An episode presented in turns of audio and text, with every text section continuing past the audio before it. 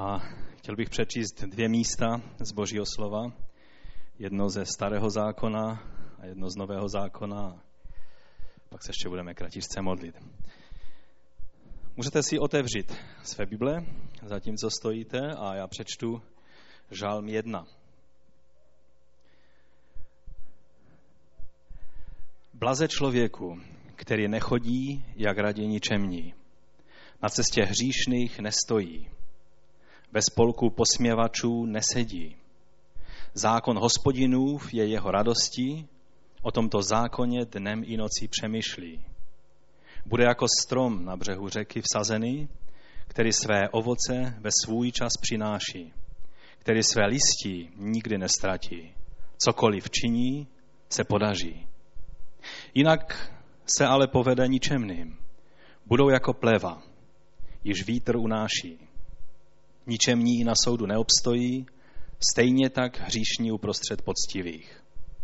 Cestu poctivých dobře zná hospodin. Cesta ničemných se v ní več obrátí. A teď ještě přečtu z Evangelia Matouše ze 6. kapitoly od 5. po 8. verš. Matouš 6, 5 až 8. Také když se modlíš, nebuď jako pokrytci. Ti totiž při modlitbě rádi postávají v synagogách a na nárožích ulic, aby se ukazovali lidem. Amen, říkám vám, že už mají svou odplatu. Raději, když se modlíš, vejdi do svého pokojíku, zavři dveře a modlí se ke svému otci, který je ve skrytu. Tvůj otec, který vidí ve skrytu, ti odplatí zjevně. Když se tedy modlíte, neříkejte prázdná slova, jako pohané, kteří si myslí, že budou vyslyšeni pro množství svých slov. Nebuďte jako oni. Váš otec ví, co potřebujete. Ještě předtím, než ho poprosíte. Skloňme své hlavy k modlitbě.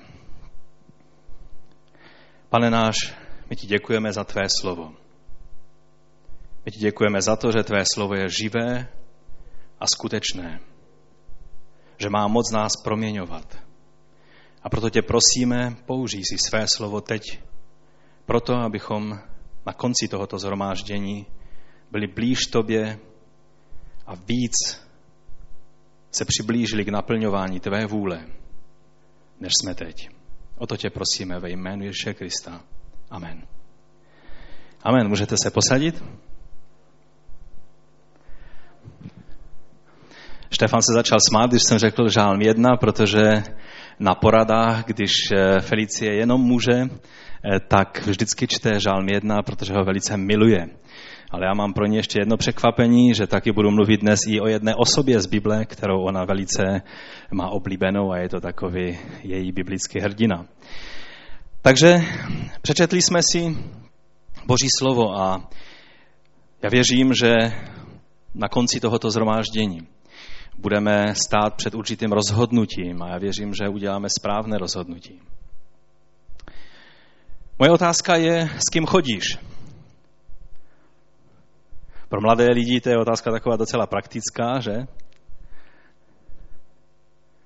A hned je napadne ten jejich vyvolený, ta jejich vyvolená.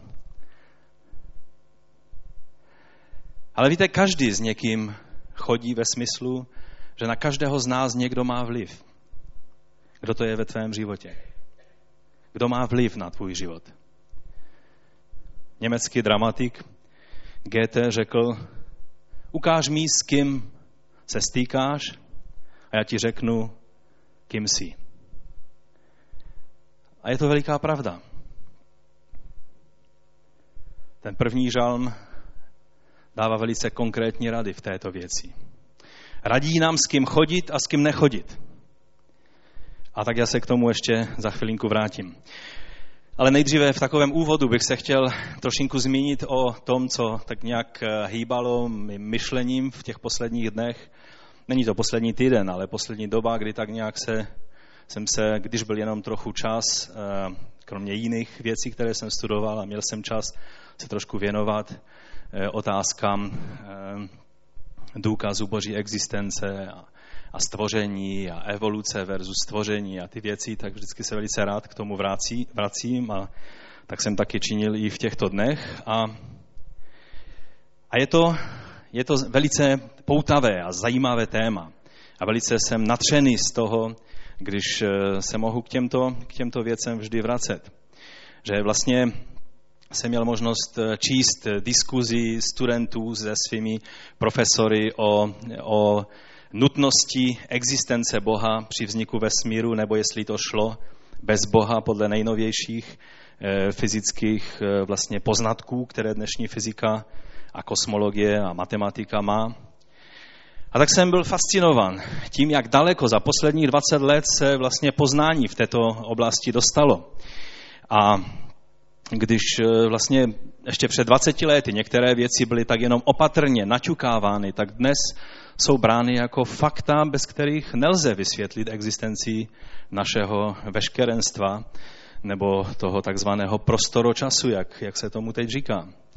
Jeden citát za všechny z knihy, kterou vám jinak vřele doporučuji, to je kniha, kterou, myslím, Lucka tam má k dispozici, je to Kauza stvořitel, takže byste si mohli tuto knihu zakoupit a přečíst a já vám přečtu jenom, jenom jednu, jeden citát od Williama Lane Craiga, který tam je citovan, nebo eh, je s ním rozhovor, eh, činí eh, autor té knihy Lee Strobel. Říká takto na straně 112. Je důležité pochopit, jak se situace změnila od doby, řekněme, před stolety. Tehdy křesťané museli spoléhat na víru v biblické podání, že vesmír není věčný, ale byl stvořen z ničeho před konečnou dobou, bez ohledu na to, že všechno svědčilo o opaku. Dnes je situace přesně opačná. Je to ateista, kdo musí bez ohledu na důkazy vírou spoléhat na to, že vesmír neměl počátek před konečnou dobou, ale že je nějakým nevysvětlitelným způsobem přeze všechno věčný. Míč je tedy na druhé straně hřiště. Křesťané se mohou s jistotou opírat o biblickou pravdu a vědět, že je v souladu s hlavním proudem astrofyzikálních a kosmologických teorií. Ale ateisté se dnes cítí nesví a odstrčení na okraj je mnoho, mnoho eh, informací, které, můžeme, které jsou dneska běžně dostupné, kde můžeme se dozvídat o tom, že vlastně veškeré kosmologické eh, modely, jak vzniknul náš vesmír, jak vzniklo veškerenstvo, jak vzniknul čas, jak vznikla hmota, nás vždycky přivedou do jednoho bodu. Jsou sice eh, dneska věci, kteří se snaží to vysvětlit nějakým jiným způsobem, ale vždy nakonec se dostanou do onoho bodu, takzvané singularity, ve kterém všechno začalo. Je to bod, který je absolutně malý, absolutně, absolutně těžký, absolutně nabitý energií, má všechno v sobě, z kterého se začal pak rozpínat vesmír. A tak, když jsem se nad těmi věcmi zamýšlel, tak moje srdce prostě bylo naplněné úctou vůči, vůči stvořiteli. Taky když jsem četl na stránkách Answers in Genesis, na, na serveru Answers in Genesis, to je zajímavý server, tak eh, tam bylo třeba, já jsem vždycky věděl, že samozřejmě už doby, od doby Einsteina a jeho teorie relativity a dalších, eh, dalších teorií, kterými se to potvrdilo, že vlastně eh, čas je závislý na rychlosti a na, a na gravitaci a na dalších věcech. Ale třeba poslední poznatky ukazují to, že je, může nastat taková situace, kdy ve vesmíru probíhají miliony, ba miliardy let a na Zemi ze zemského pohledu neproběhne ani jeden kalendářní den. To jsou docela nové poznatky a to staví plynutí času dost do relativní podoby, ještě víc než, než Einsteinova teorie relativity. A jsou to, jsou to dost nové věci a tak ještě o tom uslyšíme asi více v budoucnu. Ale jak se to změnilo od té doby, co, co nám bylo vtloukáno do hlavy, že každý přemýšlející člověk nemůže mít místo ve své hlavě pro Boha. Dneska musí se člověk hodně ohánět, aby Boha z těch fyzikálních a kosmologických a matematických modelů vyhnal pryč, protože bez něj se eh, to dost eh, špatně špatně vysvětluje. A tak jsem si třeba u, u toho, když jsem to četl, tak jsem si vzpomněl na známé slovo, že ono je i ve starém zákoně, i v novém zákoně, 2. Petrova 3.8. Jednu věc si uvědomte, milovaní, u pána je jeden den jako tisíc let a tisíc let jako jeden den. Dneska nám říkají kosmologové, že na Zemi může proběhnout jeden den a na jiném místě v kosmu proběhne ne tisíc, ale miliarda let. Jak to pochopit?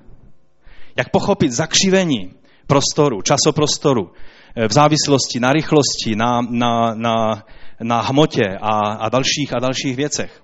Jak pochopit všechny černé díry a, a červidíry a prostupy do jiných dimenzí a věcí, které s tím souvisí. Dnes se uvažuje o tom, že náš vesmír je asi e, takovou tou e, čtyř nebo troj, podle toho si čas bereme jako rozměr nebo ne, rozměrnou e, membránou v čtyř nebo pěti rozměrném e, dalším světě.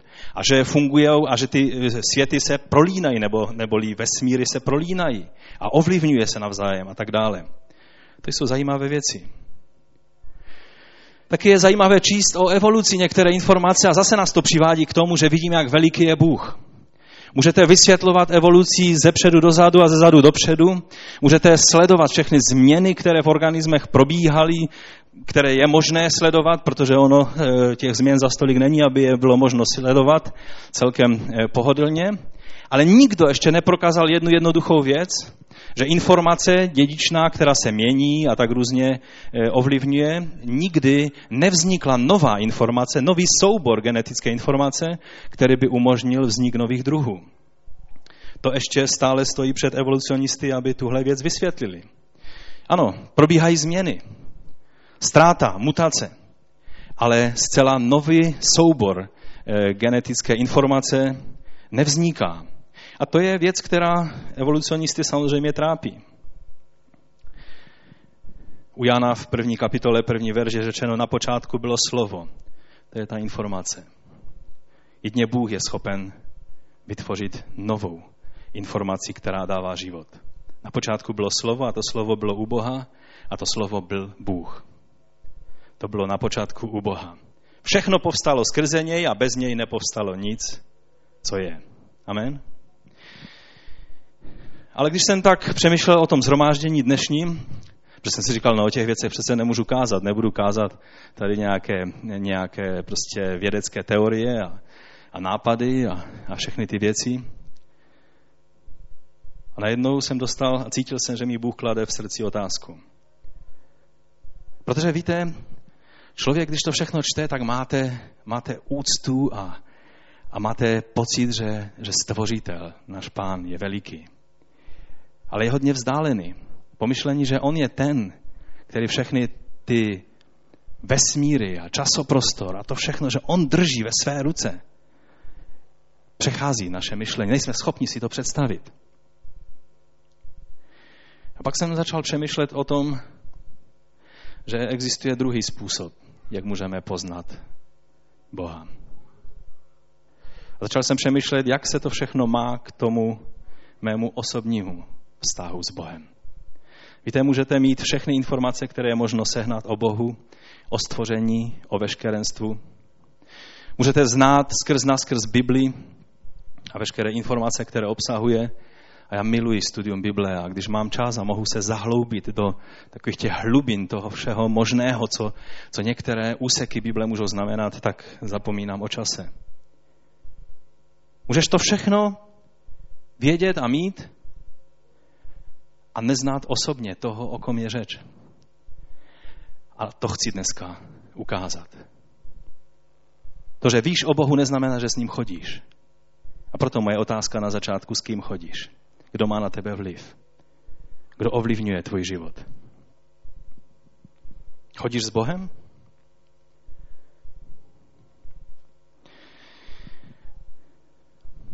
Víte,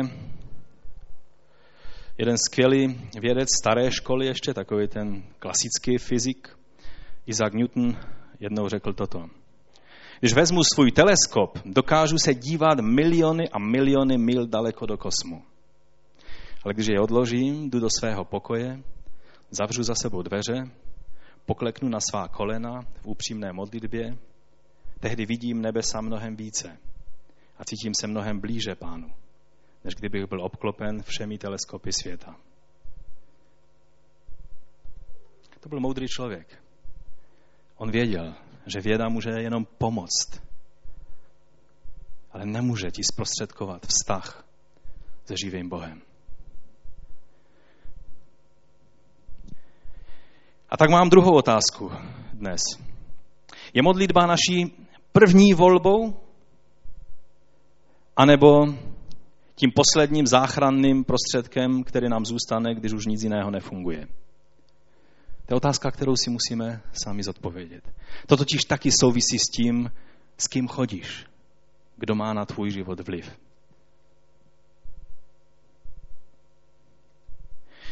Můj první bod totiž dnes po tom úvodu je, že pravá modlitba vychází z osobního, každodenního vztahu s Bohem. Víte, vztah a modlitba vyplývající ze vztahu je úplně něco jiného než modlitba, kterou se mnozí, a řekl bych v většině případů, takzvaní křesťané modlí. Víte, vztah je něco jiného, než když bych to měl přirovnat, napsání žádostí na prezidentskou kancelář. To je taky modlitba, protože jeden z významů modlitby je, angličané by řekli petition, prostě e, žádat o něco. Mnozí křesťané znají modlitbu jen z takovéto roviny. Jako by znali prezidenta a všude říkali, já znám prezidenta, a pak bychom se dozvěděli, že ho znají, protože už napsali tři žádosti na jeho kancelář. A dostali třeba kladnou odpověď. Myslíte si, že ti lidi znají prezidenta? Oni tak znají možná telefonní číslo na jeho kancelář. Vztah je úplně něco jiného. Pokud tvoje modlitba, tvůj vztah k Bohu je, že k němu přicházíš způsobem, že máš další žádost, kterou chceš, aby ti ten prezident, potažmo Bůh, vyřešil. A tak posíláš na tu jeho kancelář, někteří si pletou boží kancelář z kanceláří zboru a tak nám otloukají o hlavu věcí, které by spíše měly otloukat o hlavu Bohu. Protože při vší dobré vůli my s tím nic nesvedeme. Někteří se zlobí na nás za něco, co skutečně v lidských silách není, abychom změnili. Ale velice často křesťané žijou tím způsobem, že si vzpomenou na Boha tehdy, když něco potřebují a znají to telefonní číslo a znají tu e-mailovou adresu a tak pošlou tu svoji žádost. A to nemá nic společného se vztahem. To mi věřte.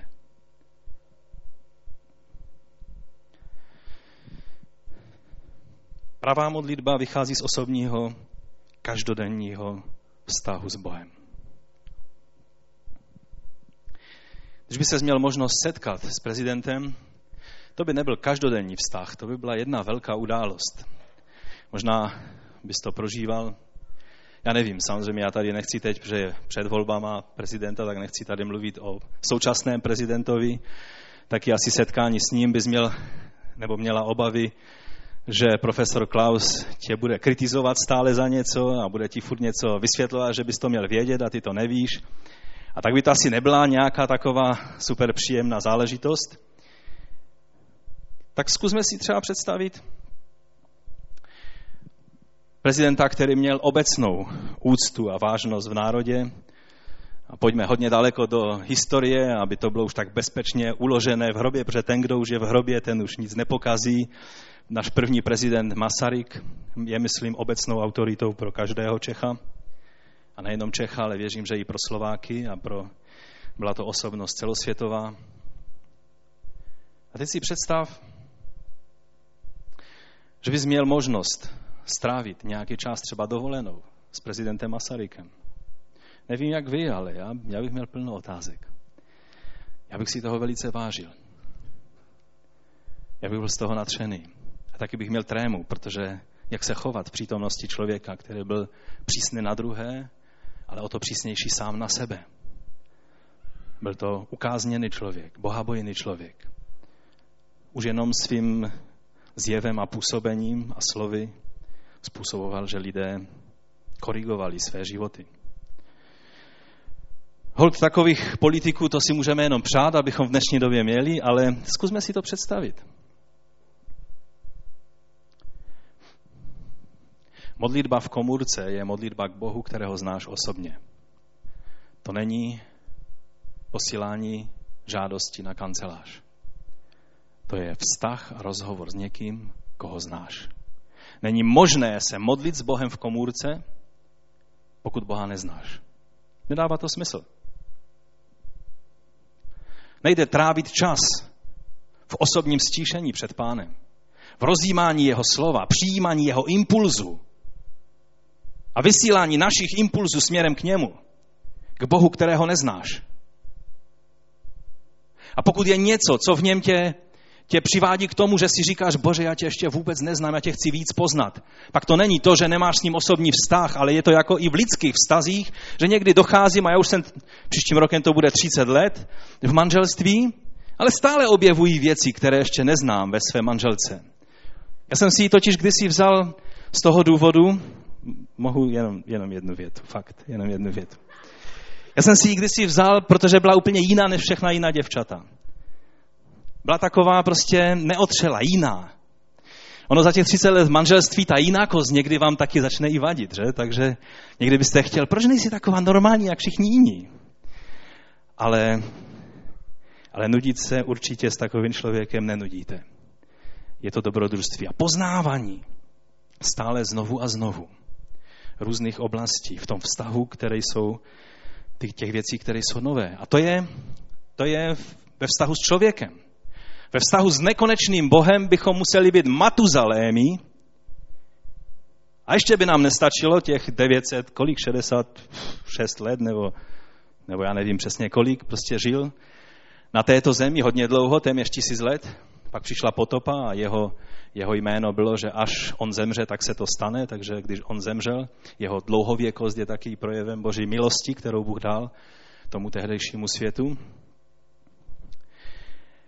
Když bychom byli dlouhověcí jak Matuzalem, stejně by nám náš život nestačil na to poznat všechno, co vztah s Bohem obsahuje a může obsahovat.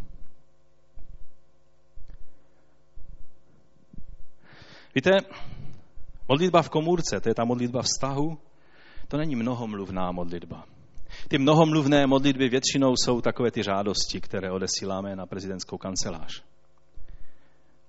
To jsou mnohomluvné. Že to tam musíte pořádně vysvětlit, aby vaše žádost byla přijatá. Ve vztahu nemusíte toho příliš vysvětlovat. Tam jsme četli, že pán dřív, než to řeknete, on to všechno ví. Amen. To neznamená, že bychom neměli předkládat naše prozby Bohu. A někdy jindy budeme mluvit o tom, a mluvili jsme už několikrát o tom, co znamená modlitba, jak se máme modlit. Dnes spíš chci zaměřit naši pozornost na modlitbu jako na součást našeho chození s Bohem na každý den. Je to součást našeho života. Pokud není, neříkejme si křesťané. Jsme pouze lidé, nějací kverulanti, kteří stále posílají nějaké žádosti na prezidentskou kancelář. A to je hodně jiné, než člověk, který má vztah Ve starém zákoně a někdy i v novém zákoně je vztah s Bohem nazývan chozením s Bohem. A když bychom se podívali, kde bylo poprvé použito to slovo, tak není třeba chodit daleko, ale hned na začátku u Adama a Evy. Zjišťujeme, že Bůh přicházel vždycky za vánku, za denního vánku. Můžeme Předpokládá, že to bylo ráno, mohlo to být v průběhu dne. Přicházel Bůh k ním do zahrady a procházel se s nima. Bůh za nima přicházel. Bůh chtěl mít vztah s nima. To staví tu věc do, do fantastické roviny. To není, že vy s někým, kdo je veliký a slavný, chcete se nějak setkat a někdo vám to zprostředkuje a jste z toho natření, ale ale Bůh, ten nejslavnější ze slavných, se rozhodnul mít s nima kontakt. Bylo to ovšem narušeno hříchem, jak víme. V momentě, kdy hřích vstoupil do jejich života, tak místo, aby se toho dne vyšli a procházeli s Bohem, schovali se před ním. A mnozí lidé jsou na útěku před Bohem do dnešního dne. Nehledají cestu která je jasně ukázána skrze oběť Ježíše Krista. A Vladek to tady u Večeře Páně velice nádherně zdůraznil. A nebudu se opakovat. Skrze oběť Ježíše Krista je obnovena cesta k tomu, abychom mohli chodit s Bohem. Ale už i ve starém zákoně vidíme, že hned potom, co Adam a Eva zřešili a museli odejít z, té dokonalého, z toho dokonalého prostředí, které Bůh pro ně vytvořil, tak další generace, i když byl hřích na tomto světě, byl způsob, jak vírou chodit s Bohem. Protože Bůh už tehdy zamýšlel obětovat onoho beránka bez viny. A pohledem na toho beránka šlo chodit vírou. Na ten okamžik, kdy Ježíš vydá svůj život za nás. Dále si ukážeme i důkaz eh, z Božího slova o tom, že to tak bylo.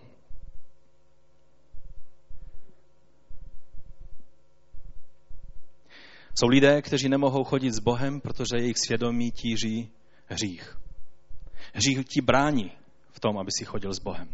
Víš, před celým světem se dokážeš přetvářet, skrývat něco, dokonce i před svým manželem nebo manželkou dokážeš skrývat, před dětmi dokážeš skrývat, před šéfem, před kýmkoliv.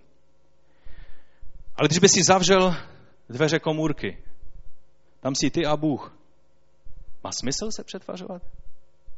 Lze to?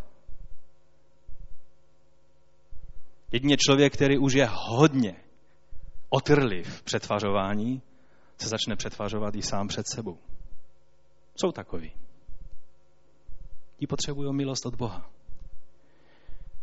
V komůrce si ty a Bůh. A víte, často řeknu pánu v komůrce jenom, pane, ty víš. A pak prostě jsem. A snažím se co nejvíc přijímat toho, těch impulzů od Boha. Když je hřích ve tvém životě, o kterém víš, nemůžeš mít osobní vztah s Bohem, protože hřích ti brání. Ale Ježíš je věrný v odpouštění a, a Jan nám říká, že když k němu přicházíme, takže on je věrný v tom, že nám odpouští náš hřích. Když bychom šli dál, tak je tam muž, a proto jsem vám říkal, že Felicie bude natřená z dnešního kázání, doufám. No z toho, co jsem tady o ní vykládal, ne, ale, ale snad si to vylepším teď tím, že, že vám přečtu verše o Enochovi, o kterém je řečeno dokonce dvakrát, že chodil s Bohem. Když je něco v hebrejštině zdůrazněno, znamená, že to, že, to, že to máme vzít víc na vědomí, než jenom tak si to přečíst. A já bych přečetl o Enochovi z 5. kapitoly Genesis od 21. verše. Tady je řečeno, že když bylo Enochovi 65 let, splodil Metuzaléma. Oni trošku ty roky měli jinak, ne, neupadejte do nějakých mindráků z toho, že v 65 se už cítíte jako staří lidé a on teprve začínal žít. Eh, on měl před sebou ještě dlouhý 900 let života, takže eh, to byla trošku jiná realita. Po splození Metuzaléma chodil Enoch 300 let s Bohem a plodil syny a dcery. Enoch žil celkem 365 let. Enoch chodil s Bohem, už to tady je řečeno po druhé. A nebyl nalezen, protože ho Bůh vzal. Enoch je takovou určitou výjimkou v celém tom výčtu těch velikých mužů, staré, eh, staré předpotopní doby a je vlastně sedmou generací, ve které vidíme, že eh, v té hříšné generaci lidí lidé hřešili hodně. Ale tady vidíme, že Enoch, sedmá generace po stvoření, je napsáno, že chodil s Bohem a znovu je napsáno, že chodil s Bohem po tom, co se mu narodil syn Metuzalem. A pak najednou je tam napsána zvláštní věc. O těch všech mužích jiných bylo napsáno a pak žil tolik a tolik let a zemřel. A to je řečeno přesně o každém. Ale o Enochovi to takhle není napsáno. Tam je napsáno, jak to tam je napsáno? A nebyl nalezen, protože ho Bůh vzal. Nebyl nalezen, protože tak chodil s Bohem, až jednoho dne už nepřišel zpátky domů. Bůh ho vzal. Takže můj další bod bych chtěl zdůraznit, u kterého se zdržíme trošku déle, jak jsem už řekl. Chodit s Bohem znamená mít každodenní vztah s Bohem. Když bych měl říct přesnější definici, kterou jsem si tak nějak vytvořil pro tento účel, je, že chodit s Bohem znamená žít vírou v moci Ducha Svatého na každý den v Boží přítomnosti. Chodit s Bohem znamená žít v jeho přítomnosti. A to se dá jedině vírou a skrze moc Ducha Svatého. Takže to je chození s Bohem. Cokoliv jiného není chození s Bohem, ale jenom dojem, že chodíme s Bohem. A pak bych chtěl říct několik, několik poznatků, které e, můžeme z toho Enochova příkladu vzít. Za prvé, chození s Bohem je vědomá volba. Není to tak, že najednou Enoch zjistil, aha, teď vlastně já chodím s Bohem, ani jsem o tom nevěděl. Tak to není. Není možné, aby někdo tady na tomto světě najednou zjistil, no teď vlastně já jsem křesťan. Ani jsem o tom nevěděl a jsem křesťan. Ano, díky Bohu za bohabojné a věřící rodiče, kteří eh, udělají vše podle své nejlepší vědomí a svědomí a u nás v našem prostředí a v našem sboru se to dělá tak, jak jsme to dělali teď před eh, pár týdny každou nedělí, že se přinese to maličké dítě do sboru a že zavazujeme rodiče a, a zavazujeme se i my jako církev, že se budeme za něj modlit a pomáhat tomuto malinkatému človíčkovi, aby mohlo jít po cestách božích ve svém životě. A e, pak samozřejmě přichází onen okamžik v jeho životě takovéhoto dítěte, kdy ono samo přijde na to, že to, k čemu ho vedli rodiče, je pravda. A má touhu. A některé děti, od některých rodičů jsem slyšel, že už ve čtyř, v pěti letech děti říkají, ne, já skutečně věřím, že pán Ježíš je můj pastýř, je můj pán a, a vydají mu svůj život vědomně, ze své vůle. Samozřejmě eh, dítě teprve ve věku nějakých 7 až 10 let a eh, u Židů eh, bar mitzvah byla ve 13 letech, to je takový ten jistý věk, kdy je jasné, že to dítě už nečiní to rozhodnutí jenom tak, protože třeba vidělo někoho jiného, ale že je to vědomé rozhodnutí. V tom věku u židovských chlapců on se stával zodpovědným za naplňování Tory ve svém životě od toho okamžiku sám. Předtím byl otec zodpovědný, aby ho vyučoval Toře, aby ho vedl a měl jakoby zodpovědnost za něj. E, ale od toho okamžiku ten chlapec byl zodpovědný za naplňování Tory ve svém životě. Čili to je určitá obdoba. V tom okamžiku je nejlepší čas, aby to dítě skrze křest víry ve vodě potvrdilo.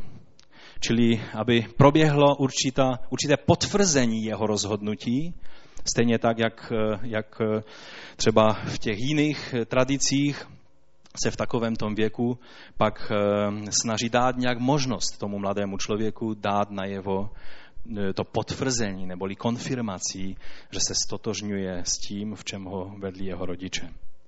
Křest je biblickým způsobem, jak má proběhnout takováto konfirmace. Samozřejmě u člověka, který nevyrůstal v křesťanské rodině, já bych vám chtěl, jenom když už o tom mluvím, to, to nemám nějak v plánu a ono mě to zdrží trošku, ale chtěl bych vám říct, když jste měli věřící rodiče, kteří vás svou vírou přenášeli, tak jak jsem jedním lidem, kteří tady nedávno přišli, abychom jim pokštili malé děťátko, a nebyli ani sezdání a, a spoustu věcí bychom museli o spoustě věcí ještě mluvit, tak jsem jim řekl, já vím, že toužíte po požehnání pro vaše dítě, ale uvědomujete si, že tím, jak vy žijete s Bohem, buď přinášíte požehnání na vaše dítě, anebo bráníte Božímu požehnání. Protože Bible to jasně mluví, že skrze víru rodičů je dítě posvěceno. A tudíž samozřejmě člověk, který vyrůstal v nekřesťanském prostředí, za své křesťanské rodiče bychom měli být vděční pánu a děkovat mu za to, že, že jsme mohli vyrůstat v takovémto prostředí. Ono si to člověk uvědomí teprve, až už, až už tady je delší, delší čas na tomto světě. Ale když, nevyrůsta, když jsme neměli tu milost, tak samozřejmě u Boha není žádný rozdíl. On přijímá každého člověka bez rozdílu, z jakého je prostředí, jaké je rasy, jakého je e, náboženského e, vyznání předtím každý, kdo přijde před, k němu a kdo přijímá jeho milost, tak je očištěn skrze krev beránkovou. A pak jsou dvě fyzické věci, kterými se jeho víra projevuje. Na počátku, když uvěří, tak je to křest ve vodě, kdy tento člověk vstoupí do vody a vyzná, že mu byly odpuštěny hříchy. Je to křest víry neboli ponoření eh, víry ve vodě, křesťanský křest. A víme, že když eh, učedníci, eh, nebo Pavel, když přišel na učedníky, na křesťany, kteří ještě nebyli pokštěni tímto plným křtem víry, vyznání odpuštění skrze Ježíše Krista, byli pokštěni Jánovým křtem, který byl křtem pokání, ale ten křest skončil svou platnost v době, kdy tady byl plný křesťanský křest, tak on se nerozpakoval a řekl jim, když jste nebyli tímto křtem pokštěni, tak pojďme. A vstoupili do vody a pokštili a modlil se, aby přijali Ducha Svatého a Duch Svatý na ně se stoupil. Čili to je věc, která, která je tím zdůrazněním toho vědomého začátku. Tam je napsáno, že po narození, po splození Metuzaléma Enoch začal chodit s Bohem. To znamená, že to byl vědomý okamžik. Jestli to bylo tím způsobem, že, že přišel moment, kdy se měl narodit Metuzalém, a protože Enoch byl prorok, o tom čteme u Judy ve 14. verši, že Enoch byl prorok, on měl prorocký dar. A proto mu Duch Svatý zjevil možná, že přichází, ne možná, ale určitě, protože tam je řečeno, že on, že on vyhlížel až k Mesiáši. To je to, co bychom, když bychom si přečetli to, to místo, tak byste si, a to si můžete doma přečíst, prostudovat ta místa další, která mluví o Enochovi, těch míst není hodně, tak ty najdete velice lehce v Biblii, v konkordanci, tak byste zjistili, že vlastně Enoch byl prorokem, který se díval až do dnu příchodu Syna Božího. A těšil se na to. A to bylo to, o co se opírala jeho víra. Že Bůh opatří beránka bez viny, který snímá hřích tohoto světa. A on, se, on to vírou, eh, vírou přijímal.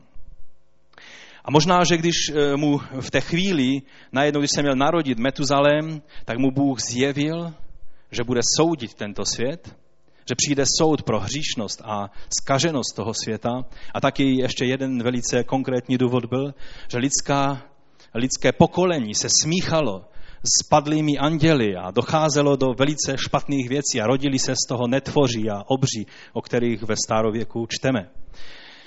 A Bůh řekl, nebudu se dále s tím vším zabývat. A ustanovil den, kdy bude soudit tento svět skrze potopu.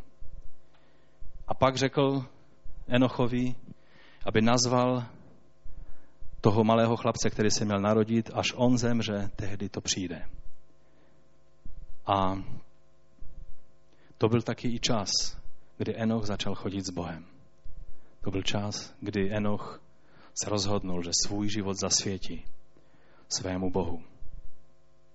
Takže křesťanem se nejde stát nechtíc. Křesťanem se stáváme tím, že vydáváme svůj život do božích rukou tak jak jsem už to tady trošku popsal, a o čem Vladek mluvil e, u Večeře páně, a pak, že s ním chodíme na každý den.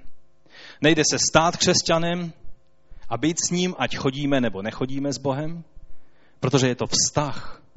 Musí se to uskutečňovat na každý den. Takže to je to první, že chození s Bohem je vědomá volba. Druhé, za druhé, Chodit s Bohem znamená chodit tak, jak chodil Ježíš. Ježíš je plným vyjádřením božství. On je tím vzorem, on je tím obrazem. To znamená, že když chodíme tak, jak chodil Ježíš, tehdy chodíme s Bohem. Znamená to chodit v jeho šlepějích. První Jánova 2.6 říká, a kdo říká, že v něm zůstává, musí žít, jako žil on. To slovo žít, nevím, proč vždycky mají ti překladatelé takovou zálíbu v tom, že vždycky tam dají aspoň trošku jiné slovo, aby tam nebylo to původní slovo. To původní slovo tam je, že kdo říká, že v něm zůstává, musí chodit, jak chodil on. Rozumíte? Tam je narážka na to, o čem, o čem čteme eh, o chození Enocha a o chození s Bohem, kterého máme, eh, o které máme zmínku ve starém zákoně mnohokrát. Není možné chodit s Bohem, aniž by si chodil, jako chodil On. Znamená to taky, že kdo udává směr cesty? Když chodíš s Bohem, kdo rozhoduje o tom, kam se půjde? Když bych se vrátil k tomu prezidentu Masarykovi a když bys měl možnost s takovou veleslavnou osobou být, dosaď si tam, koho chceš, kdo je veliký ve tvých očích, jako osobnost, se kterou by si rád strávil nějaký čas? Kdo by rozhodoval? Řekl bys, víš, no já tady znám restauraci v Těšině, v Dakapu, pojďme, půjdeme tam. A nebo by si byl velice citlivý a řekl by si, pane prezidente, já jsem vděčný za váš čas a cokoliv navrhnete, se bude dít. Co myslíte?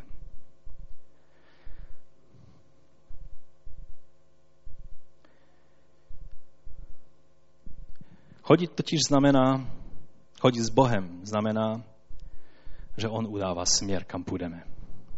Zkusme si promítnout svůj život, kolikrát jdeme své volně tam, kde my chceme a kolikrát jdeme tam, kde Bůh chce, abychom šli. A je dobré se nad tím zamyslet. Ještě jeden příklad, když teda ten prezidentský moc nefunguje v, té naší, v těch našich zeměpisných šíškách, že najít osobnost pro českého člověka, kdo by byl skutečně plný respektu a vůči kterému bychom měli úctu, je dost obtížné v téhle zemi švejků a, a zneuctění každé autority a každé vážné věci. Takže Wilkerson, máte rádi Davida Wilkersona? Když si za totality jsme četli jeho knihy a, a byl jsem nadšený z života toho člověka. A tak jenom jsem snil o tom, že někdy možná ho uvidíme na vlastní oči a budeme moci mu položit některé otázky. A tak jsem měl přečtenou všechno, co bylo možné o Davidovi Wilkersonovi přečíst. Taky jsme se podíleli na zakládání Teen Challenge v Česku a, a další věci. A znal jsem vlastně uh, Wilkersona skrze informace, které jsem o něm získával. Pak jsem měl dokonce možnost být v jeho sboru na Times Square. A to byla veliká událost pro mě. Já jsem se těšil, já jsem čekal před tím sborem, až se tam dostanu dovnitř, protože to není vůbec jednoduché. A a když jsme konečně byli uvnitř, tak jsem se těšil, že uvidím Davida Wilkersona. A tak jsem ho uviděl, jak tam jenom tak se trošku myhnul. Zrovna kázal někdo jiný v tom sboru, takže to mi moc nevyšlo na to poprvé tehdy. Ale pak mě ten bratr, který mě tam zavedl, říká, a teď po zhromáždění budeš mít možnost pár minut se setkat s Wilkersonem. Říkal, tak to je super. A tak jsme stáli u takových dveří někde tam, že to je bývalé divadlo, tak tam někde v takovém tom vchodu do, do toho zákulisí. No tak jsme tam čekali asi 15 minut a najednou přišel David Wilkerson a mluvil s námi a potřásl si rukou s námi a já jsem byl velice požehnán. Řekl jsem mu o tom, jak ta kniha jeho měla význam tady pro nás v totalitě a tak dále.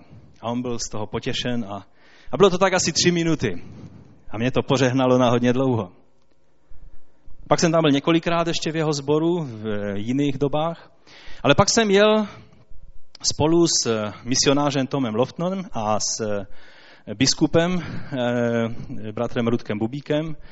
Taky jsme byli v Times Square Church a pak byla, byli jsme pozváni Davidem Wilkersonem na oběd. To už bylo trošku něco jiného. Myslíte si, že jsem řekl, jo, a tady na Manhattanu znám jeden bufet, tady je McDonald, pojďme do McDonalda obědvat? Myslíte, že jsem měl takové nápady? Já jsem svaknul podpatky a říkal jsem si, půjdeme a půjdeme tak, abychom ho nezdržovali, tak rychle, jak on bude chtít a půjdeme tam, kde nás on pozve. A taky, že to tak bylo. Proč bych já v Manhattanu navrhoval, kam půjdeme na oběd, když David Wilkerson zná Manhattan léta, léta, léta, léta. To stejné platí o Bohu. Rozumíte? Proč Bohu tolik diktujeme, co má a co nemá dělat? Když on se vyzná. Tak jak se David Wilkerson vyzná na Manhattanu a na celém New Yorku, Bůh se mnohonásobně víc vyzná v tom, kam je dobré s ním jít a kam není dobré s ním jít. Proč mu nedůvěřujeme více? Boží cesta je totiž vždy to nejlepší. Vyplatí se to na něm nechat, kam půjdeme. Pamatujete na ten první žalm, který jsme četli? Blaze člověku, který nechodí jak radí ničemní lidé, ničemníci. To jsou ti bezbožníci, ti lidé, kteří se neřídí Boží radou. Požehnaný nebo blaze je takovému člověku, který nechodí za jejich radou, ale chodí za radou Boží. Tady je napsáno, cestu poctivých dobře zná hospodin a cesta ničemných se v ní več obrátí. Proč bychom šli cestou ničemných lidí? Proč bychom dali na radu těch, kteří tak nějak chtějí mít vliv na náš život, ale není to boží rada? Proč? Jenom bychom si zkomplikovali život. A proto ta otázka, s kým chodí, je velice platná. Žálm 86, 11 říká, a to přečtu z ekumenického překladu, protože to tam tak nějak zní důrazněji. Hospodine, ukaž mi svou cestu. Budu žít podle tvé pravdy. Soustřeď mou mysl na bázeň tvého jména. ukaž mi svou cestu. Je to tvoje modlitba? Na každý den. Pane, ukaž mi tvou cestu. V těch všech věcech, které mám prožívat. Samozřejmě je to taky, abych pokročil, znamená, že on udává rychlost chůze a ne já. Přece já se přizpůsobím Bohu, který je mnohonásobně důležitější, stejně tak u toho Davida Wilkersona, u prezidenta, u kohokoliv, kdo, eh, ke, tému, ke komu máme úctu.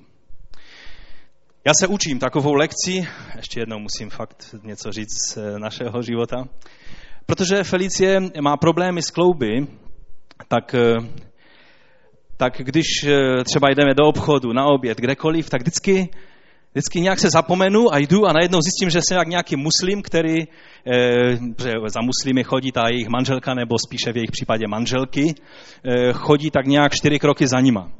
A velice často se spamatuju a tak se zastavím, počkám a zase udělám pár kroků a zase zjistím, že už jsem jak nějaký muslim. Když jsme na procházce ovšem, kdy se věnujeme jeden druhému, tam mi to tolik problémů nedělá. Já jsem nad tím hodně přemýšlel. Víte, v takovém tom životě, kdy jsi ve zhromáždění, když jsi v komůrce, soustředit se na Boha je jednodušší. Ale když jsi v tom běžném business as usual, v tom běžném životě na každý den, někdy běžíš a najednou se zastavíš a zjistíš, že Bůh má své tempo. Zjistili jste už to? Abraham se Sárou na to přišli. Oni si mysleli, že to dítě, které jim Bůh zaslíbil, bude hned. A desetiletí proběhla, jejich život chřádnul, to už nebyla ta doba, co lidé žili tisíc let. Mít sto let v té Abrahamově době, to už byla vážná situace, co se dětí týče. Bože, nejdeš trošku pomalu s tím zaslíbením? Teda s naplněním toho zaslíbení? Jak to je s tebou? Když žiješ ten svůj život, kdo udává tempo věcí? Někdy Bůh má jiný čas, než máme my. Někdy se dokonce zastaví. Mně se zdá, že u Abrahama a Sáry se Bůh tak jakoby zastavil a říká, chvíli je budu pozorovat. A Sára vymýšlela, jak to vyřešit a přišli Izmaelové na svět a všechny ty další věci, které se tam děly. A Bůh čekal. Víte, je moudré, když Bůh čeká, udělat co? Čekat taky. Není dobré předbíhat Boha. Není dobré se courat za Bohem, ale není dobré předbíhat Boha. Víte, když byl lid izraelské na poušti, tak jejich úkolem nebylo říct, víte, já odhaduji, že zítra se ten oblak zvedne a ten, ten, ten oheň boží přítomnosti se zvedne a já odhaduji, že půjde tam k tomu kopci. A vy si tady zůstaňte, ale já už tam běžím na ten kopec, protože já si myslím, že mám pravdu a, a ten oblak mě tam dojde. Ztratil by zaopatření, ztratil by boží ochranu, ztratil by boží vedení a taky by byl nemile překvapen, že oblak boží by šel úplně jiným směrem. Taky lidé, kteří by řekli, o, na tom tady místě, ta oáza, třeba Elim by se jmenovala, že jedna z nich se takhle jmenovala tam. To je tak nádherné místo, tak požehnané místo, tady zůstaneme. A najednou se oblak zvednul a začal jít. A všichni lidé se zvedli, zbalili stany, stánek smlouvy a šli. Ale taková ta super zbožná rodina by si řekla, o ne, my Elim neopustíme, my tady zůstaneme. To je zvlášť požehnané místo. Tady zůstaneme. Vy si běžte za těmi novotami. My tady zůstaneme. Bylo by to velice zbožně vypadající, ale co by to znamenalo? Ztratili by boží ochranu, boží vedení, boží zaopatření. Kde byla mana? V Elimu v té chvíli? A nebo tam, kde byl Bůh? Amen? A proto je důležité, abychom přizpůsobili to své chození božímu tempu, směru a byli citliví na jeho vedení.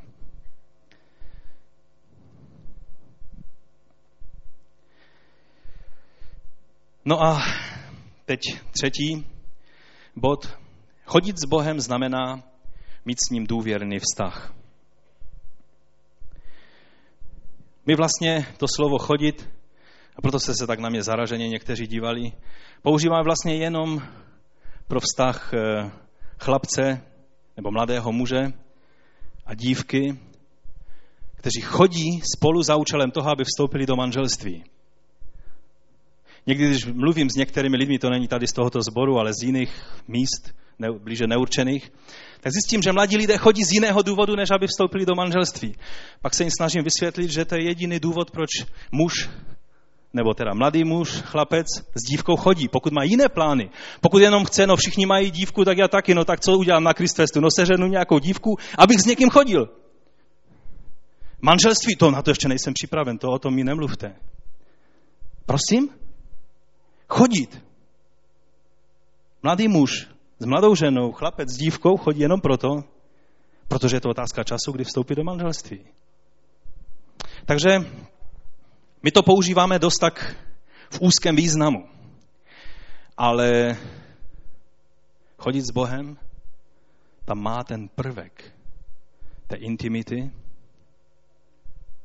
stejně ten prvek toho vzájemného poznávání.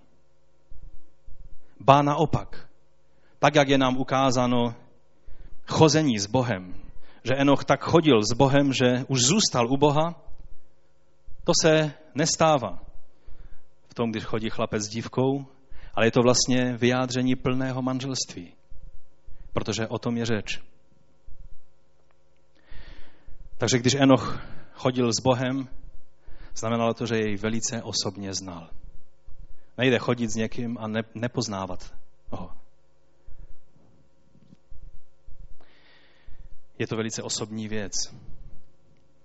Kdybych měl víc času, tak bych vám povypravil. A dneska jsem už toho příliš hodně řekl o našem eh, životě, takže zase někdy příště. Čtvrtá věc. Chodit s Bohem znamená bezpečí. Víte, možná si to neuvědomujeme, ale kdo chodí s Bohem, je na bezpečném místě. Když se poddám Bohu, když to nechám na něm, kam půjdeme, pak mám jistotu a bezpečí. Když si vzpomenu před rokem, jak jsme byli v Afganistánu, tak v Afganistánu však, však to vidíte, jak tam ta situace vypadá. Je pravda, že ona se mění a teď je asi víc výbušná, než byla před rokem, ale ono to záleží od místa k místu. Když jsme my tam byli, tak byla největší eh, ofenzíva vlastně na jihu eh, u města Kandaharu, eh, takže ta horká půda tam je stále. A já jsem byl velice vděčný pánu za to, že jsme my nerozhodovali o tom, kam půjdeme, ale že tam byl někdo, kdo byl velice zkušený a to byl Georg. A když Georg řekl, pojedeme tam do té paštunské vesnice, tak jsem věděl, že on má informace. Tak jak nám Georg i teďka řekl, že vždycky kontrolují ty své informace ještě s informacemi bezpečnostních složek. A prostě musí se takhle pohybovat, že taková tam je realita. Nejde jenom se tak vzít a někam jet, protože taky můžeš skončit velice špatně. A tak jsem byl tak věčný pánu, že když on řekl, ano, půjdeme a tam navštívíme tu a tu rodinu, tak jsem věděl, že nás nepřiveze do rodiny nějakých džihadistů, kteří nás e, udělají o hlavy kratšími, ale že jedeme do rodiny, kde budeme přijati. A taky, že jsme byli přijati a dali nám mango a banány a Coca-Colu a všechno to nejlepší, co svět má. Stejky tam nebyly, že, Stašku? Myslím, že, myslím, že ne. V Afganistánu to běžné jídlo byly spíš ty manga, banány a takové věci. Melouny, melouny tam byly, hodně. Melouny. Já jsem byl velice vděčný, že když nám Georg řekl, je to OK, abyste šli tam, nebo onam, tak jsme to udělali. Spolehal jsem na jeho informace a ne na své informace, rozumíte? O co víc je Bůh, který má veškeré informace k dispozici. Když to necháš na něm, kam půjdeš a co budeš dělat, jsi v bezpečí. To, co tady mluvím až do omletí, že nejbezpečnější místo na téhle planetě je centrum Boží vůle, to platí. Když chodíš s Bohem, tak jsi na bezpečném místě. Protože je to Bůh, který se opravdu vyzná. On ti nedá jenom nějaký jeden veršik na útěchu do těžké situace, on je s tebou v té situaci. Víte, když jsme byli s Georgem v Afganistánu, cokoliv by se stalo, tak já vím, že Georg by nebyl takový, no chlapci, je vidět, že tady přihořívá tady ti, ti škaredí hoší s těma turbanama na hlavě a, a kalašníkovi se nějak zdají podezřeli. Já běžím, já mám práci v kanceláři a ať vás Bůh žehná. Ale jsem věděl, cokoliv by se stalo, tak on je s námi. A on bude ten první, který bude v kontaktu s těmi lidmi. A stejně tak jedná Bůh. Když ti čtyři mládenci, teda tři mládenci se dostali do eh, ohnivé pece, co se stalo? V ohnivé peci bylo kolik osob? Byli čtyři. Protože ten čtvrtý byl jako syn Boží, který byl s nimi. Víte, takhle jedná Bůh. Četl jsem včera příběh jednoho misionáře v Číně, to bylo hodně dávno, ještě když Čína byla taková dost divoká. A na západě Číny, on když sloužil, tak najednou tam ta půda pod nohama mu hodně nějak eh, začala hořet a on musel prostě se chránit útěkem. A tak začal utíkat z toho městečka a přiběhl k řece a tí, tí, ten, ten dav těch lidí, kteří ho chtěli linčovat, běžel za ním. Skočil do lodi a chtěl se přepravit na druhou stranu té řeky, ale podařilo se některým těm chlapům skočit do té lodi taky. Takže mu nezbývalo, když už loď se dala do pohybu, tak skočil z té lodi do vody, protože ti, ti co ho eh, chtěli dohnat, tak byli v té lodi. A oni měli oštěpy a tak se snažili, když on plaval, se ho snažili zasáhnout těmi oštěpy, ale díky Bohu, že se mu podařilo uprchnout a, a potom později, když ve sboru vyprávěl, jak ho pán zachoval, tak přišel jeden takový mudrland, brat, bratr za ním, Ono jsou různí bratři, že? Takže ten jeden zrovna byl takový mudrland. Přišel za ním a říká, bratře, mě by zajímalo, jaký biblický verš ti, ti pán dal v té chvíli, kdy jsi unikal těm šipům těch, těch, co tě stihali. On tak chvíli se přemýšlel, co, co, jako, co má říct a pak říká, víš, žádný verš mi nedal pán, ale on byl se mnou v té situaci. Víte, takhle Bůh jedná. On ti nehodí krabici s vyročkami, aby si vytáhnul veršik v takové situaci. Ale on je s tebou, amen? Veršik ti dá, když nemáš náladu a nevíš, co by ze sebou. A ani nevím, co číst v té Biblii. Pane, možná mi řekneš něco skrze vyroček a vytáhneš si veršík, raději si vytáhni dva, protože svědectví dvou je pravdivé. Rozumíte, ale když jsi v situaci, kdy veršíky nic neřeší, pán je s tebou. To je bezpečné místo být s pánem. Nechat to na něm, kam půjdeš a co budeš dělat. A tak, abychom pokročili, za páté, chodit s Bohem znamená, že dělám pokroky ve svém životě. Víte, já se u toho nezdržím. Nejde chodit s Bohem, on jde vždycky dopředu. Bůh není ten, kdo jde dva kroky dopředu, tři dozadu. On ne. On jde vždycky dopředu. Protože když on je tvůrce účelu a smyslu, pak on sám jedná, že to má smysl, co dělá. Amen? A proto, když chodíš s Bohem, bude to na tobě vidět, že se budeš rozvíjet, že budeš růst jako křesťan, že nebudeš stále stejný a že se budeš vyvíjet ve svém duchovním životě. Že bude, tak říká Pavel Timoteovi, na tobě růst patrný. Chtěl bych se u toho zdržet déle, ale pojďme dál.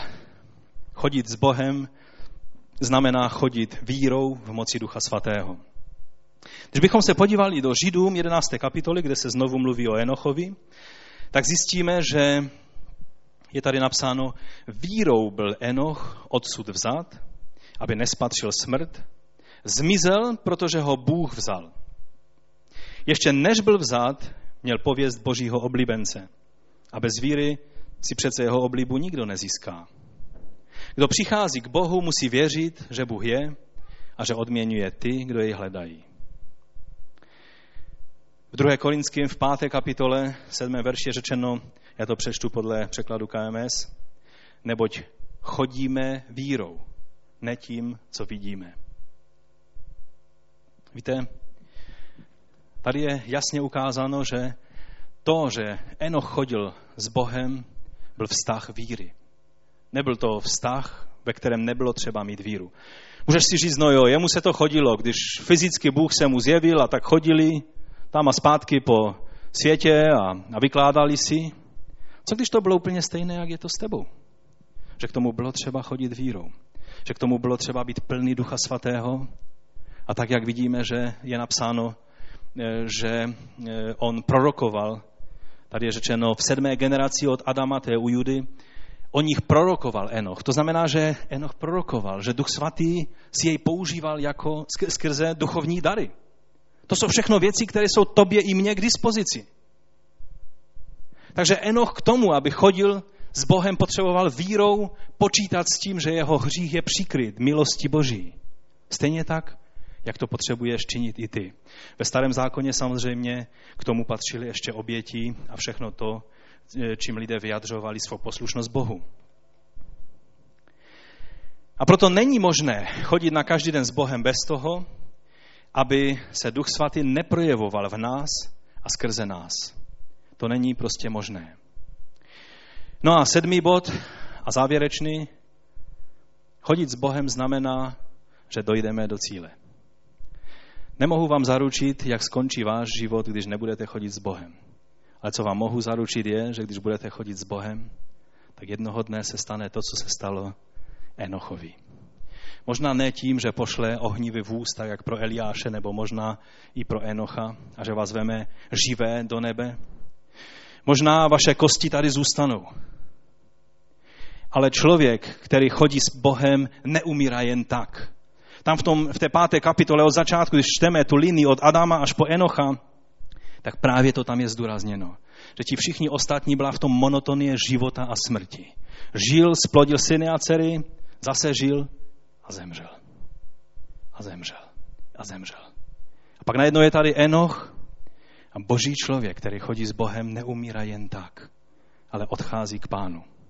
Já si vzpomínám, bratr Vladek Rudsky musel už odejít, a když jsem byl po těch různých operacích za ním v nemocnici v Víčině, a to bylo i po tom, co on prožil asi zřejmě klinickou smrt, tak on mi celý natřený, my jsme tam byli s Felicí, nám říkal celý natřený, víš, pochopil jsem, že je rozdíl mezi tím, jak si přichází smrt pro zvířata a pro člověka. Víš, člověk jenom tak nezdechne, ale odchází k pánu a s pánem. A říká, to musíš pochopit ten rozdíl.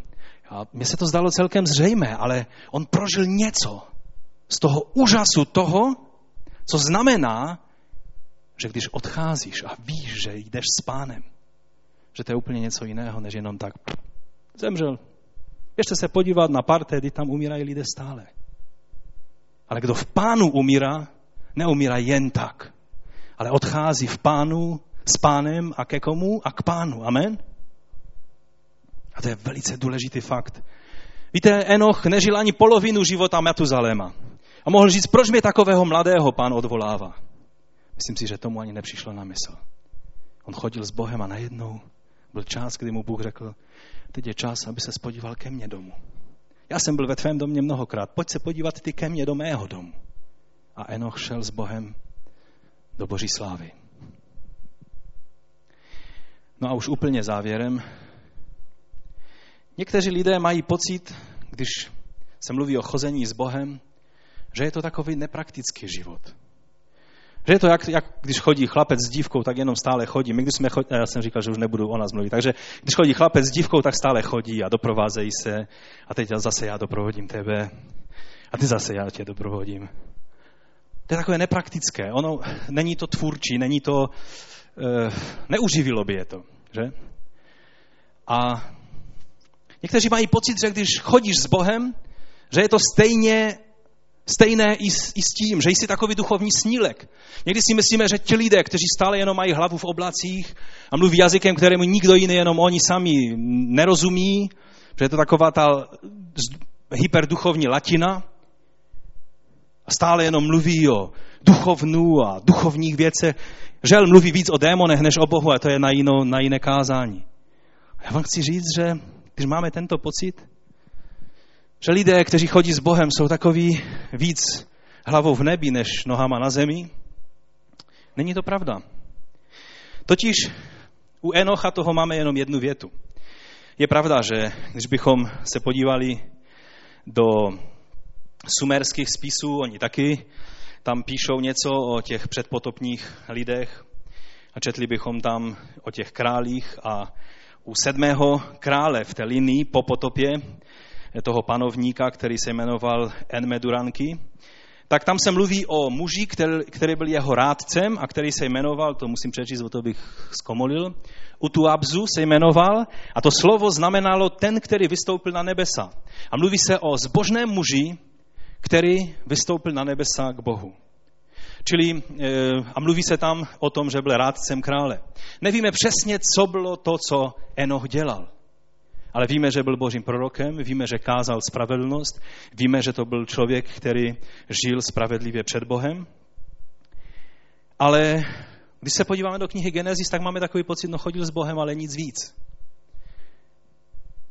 Byl ještě někdo, o kom kniha Genesis mluví, že chodil s Bohem. Kdo to byl?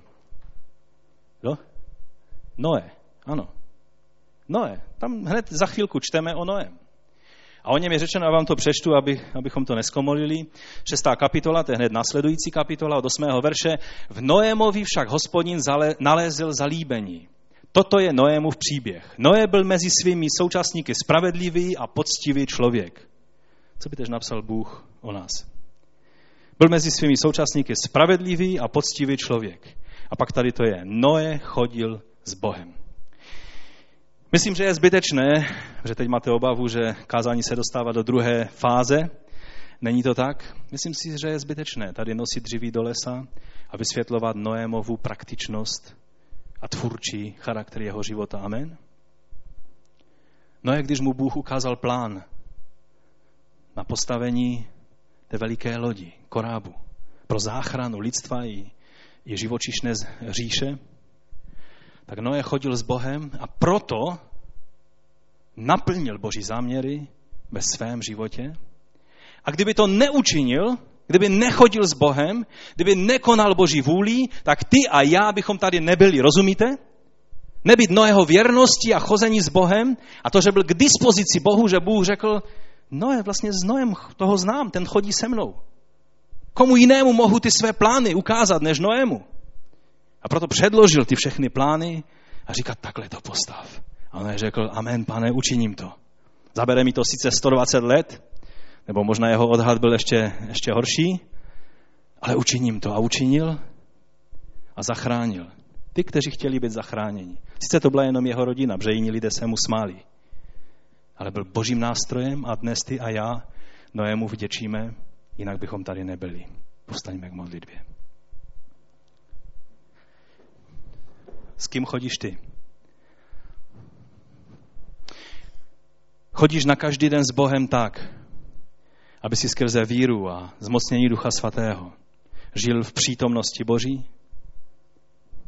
Teď to můžeš říct pánu.